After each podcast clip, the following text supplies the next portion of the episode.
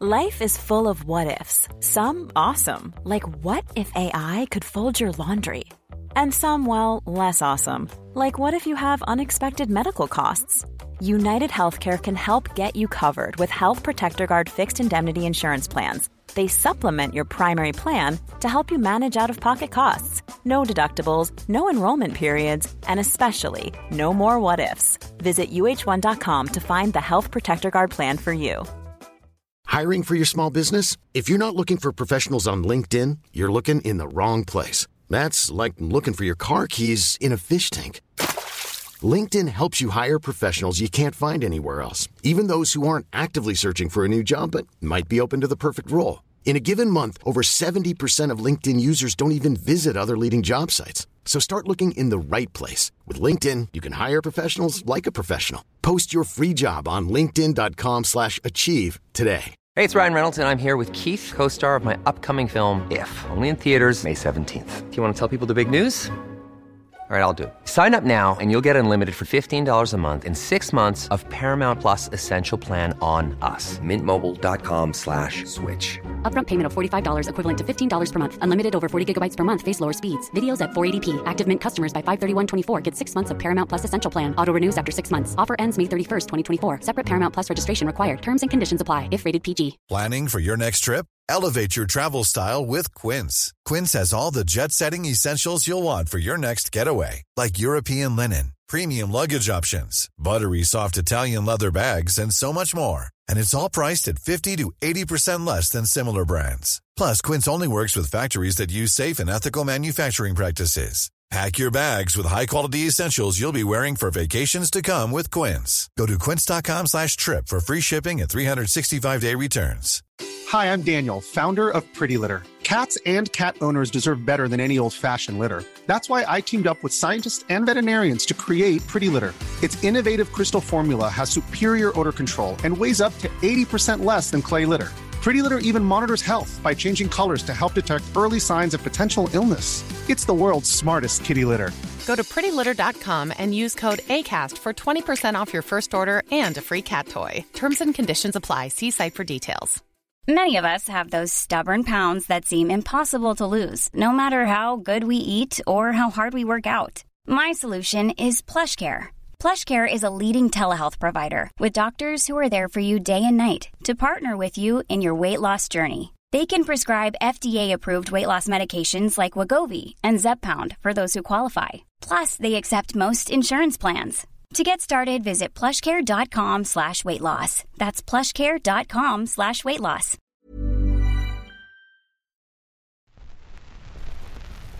It's time for The Milkman of St. Gaff's, starring Howie the Milkman.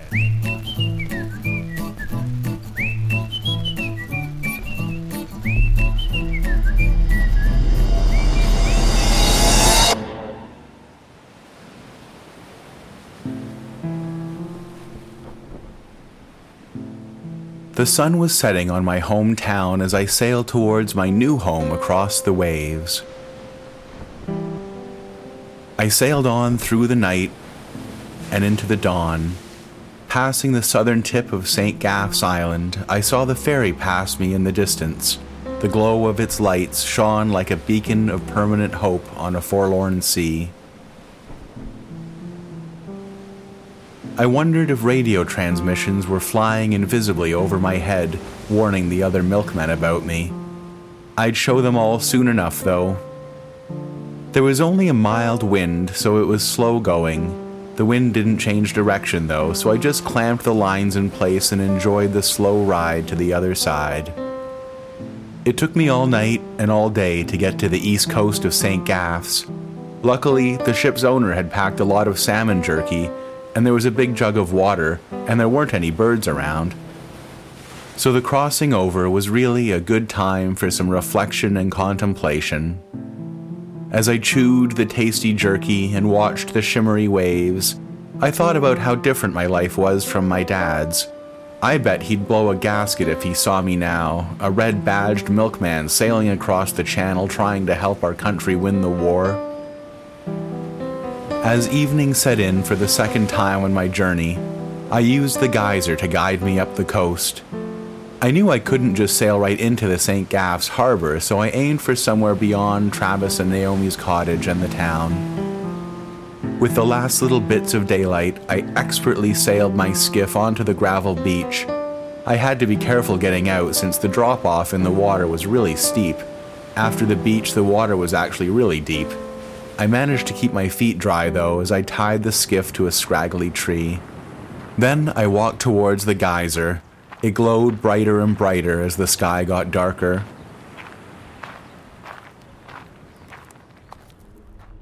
As I got in amongst the houses of St. Gaff's, the town seemed grayer and darker than I remembered it.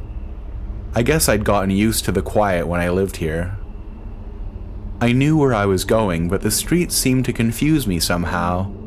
I accidentally ended up down by the waterfront where I heard a strangely familiar moaning and I thought I saw a shape tied to a pole.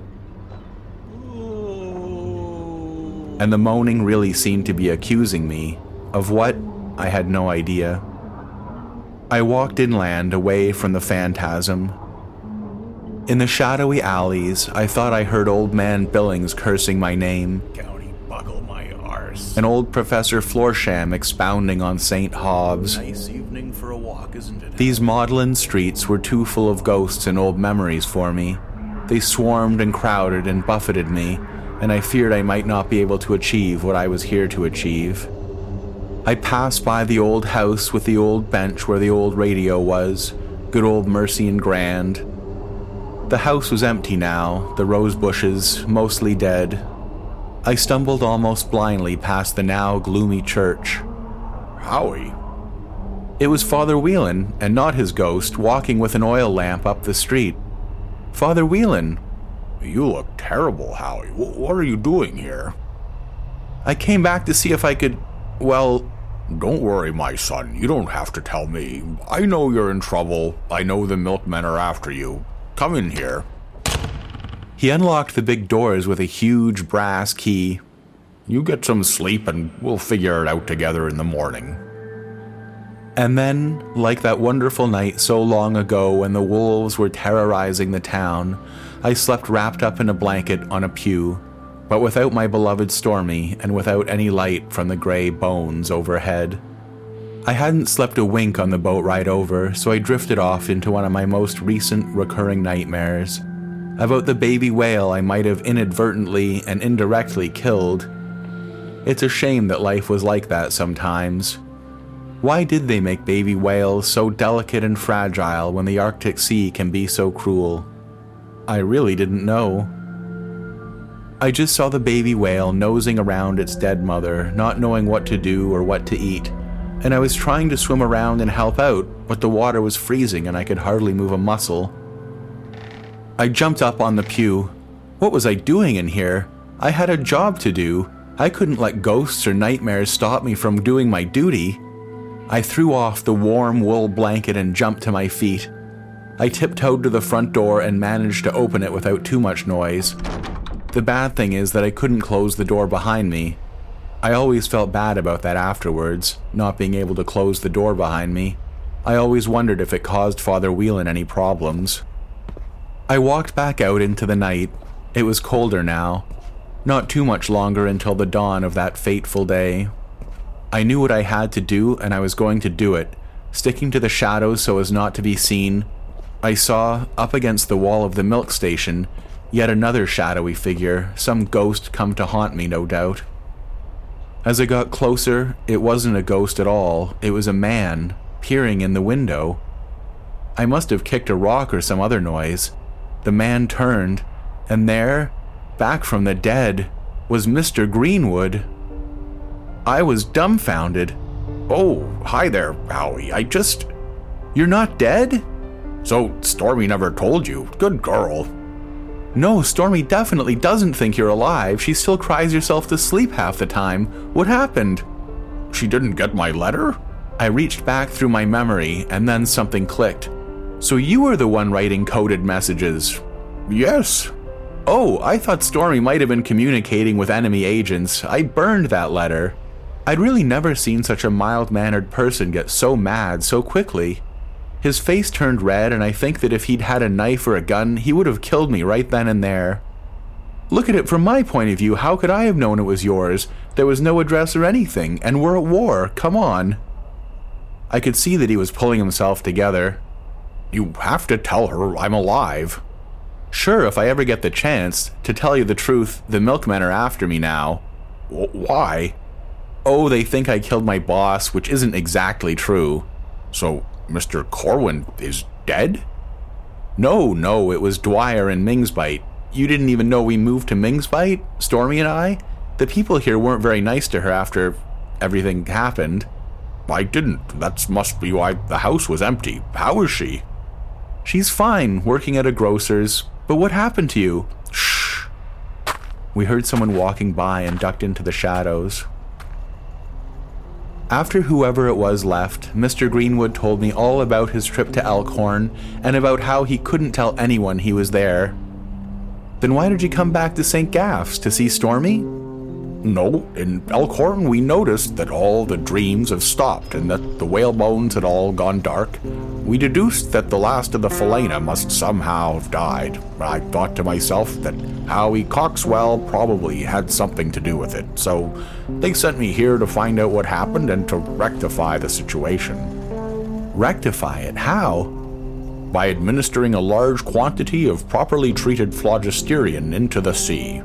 So you know Yes, Howie, the geyser. It's pure phlogisterion.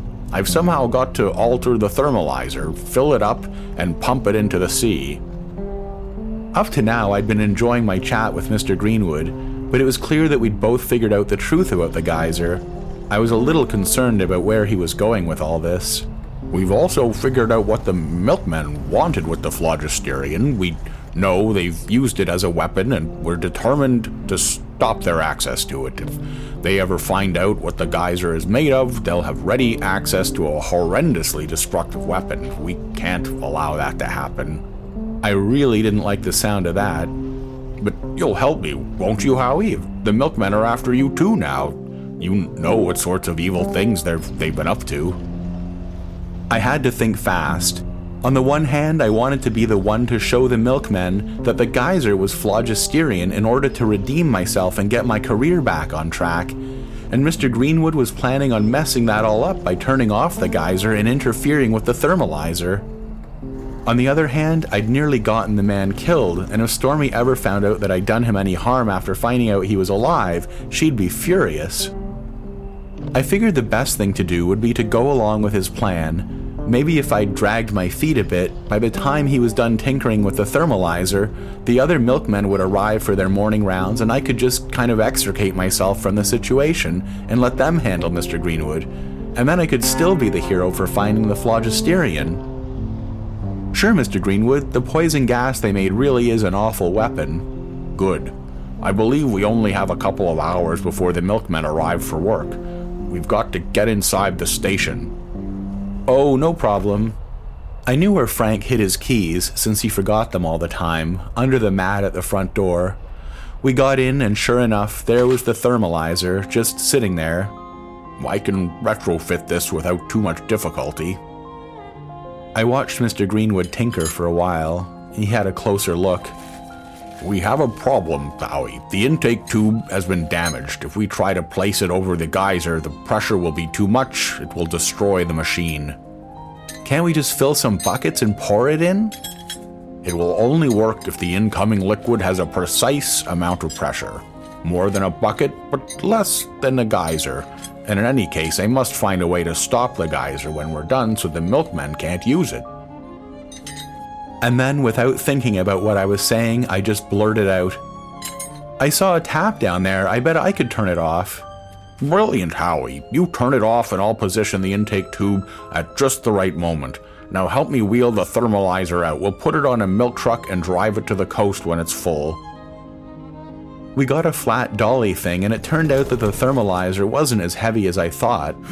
With some grunting, we got it onto the dolly, but then a light went on in the front room. Shh, I'll go see who it is. I walked back, and sure enough, there was the peckerhead getting ready to open the station. Howie? Hey, Albert. You're in trouble. We're supposed to catch you. I kept staring at the stupid scar in his head as he spoke. You probably got a message from the radio tower.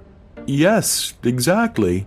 Listen, Albert, enemy forces have infiltrated the transmission station in Mingsbite. They've been trying to trick you, saying that I'm working for them.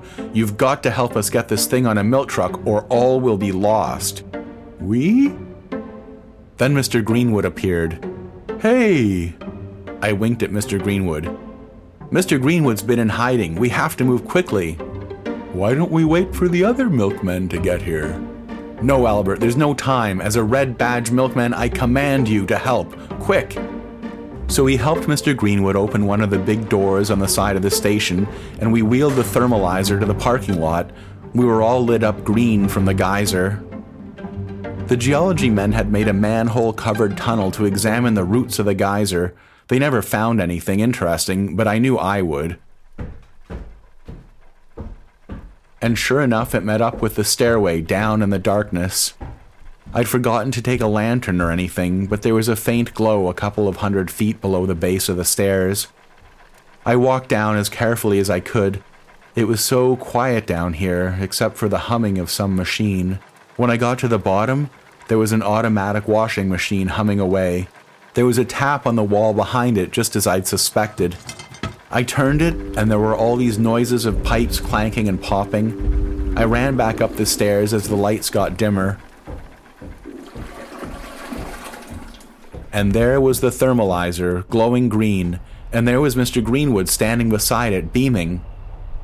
It worked. Now to get this to the sea. How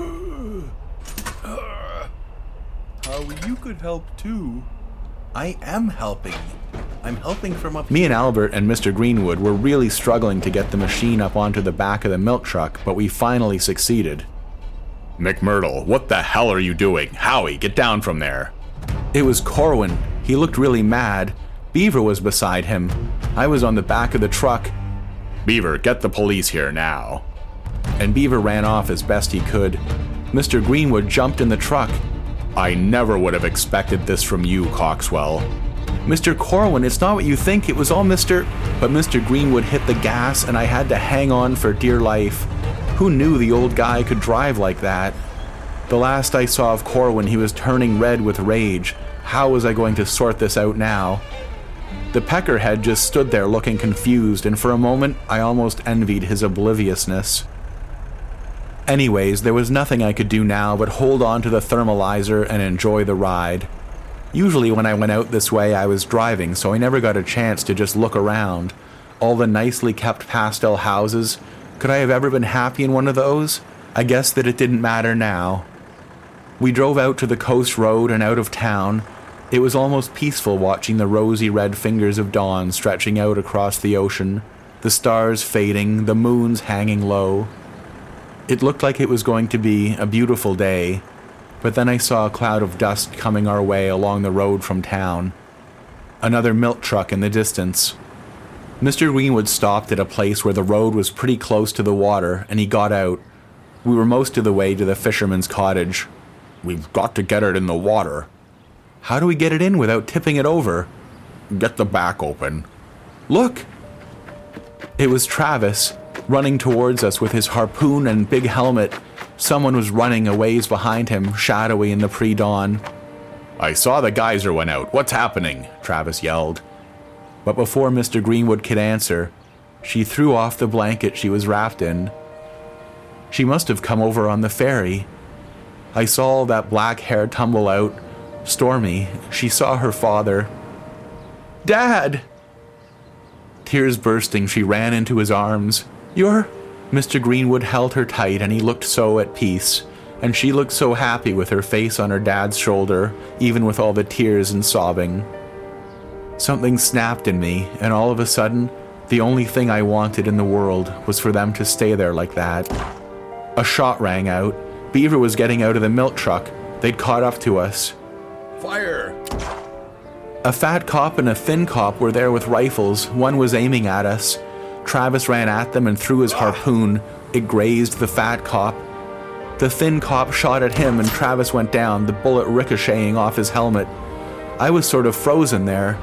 I looked back, and Stormy and Mr. Greenwood were just there by themselves, like nothing could touch them. I turned again, and Beaver was loading a shotgun. I knew what I had to do.